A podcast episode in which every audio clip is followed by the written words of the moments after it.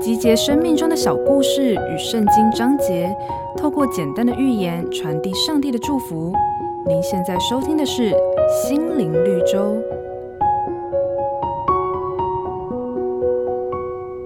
有一天，威利的妈妈外出，把他跟妹妹留在家中。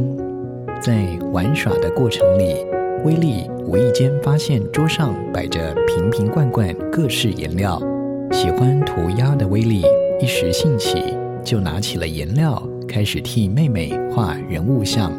等到妈妈回到家，一进门就发现桌子、椅子跟地上到处都是颜料的痕迹。看见屋子里头一片混乱，威利的妈妈并没有发怒，尤其当她发现威利的画作的时候，不禁发出赞叹，并且弯下腰亲吻了威利一下。多年后，威利成了知名的画家。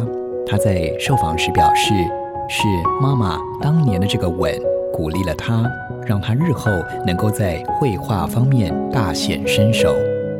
圣经上说：“你们做父亲的，不要惹儿女的气，恐怕他们失了志气。”在教养子女时，责骂也许能够立即纠正错误。但是，一个鼓励的动作可能远胜过谴责所带出的果效。本节目由好家庭联播网、台北 Bravo FM 九一点三、台中古典音乐台 FM 九七点七制作播出。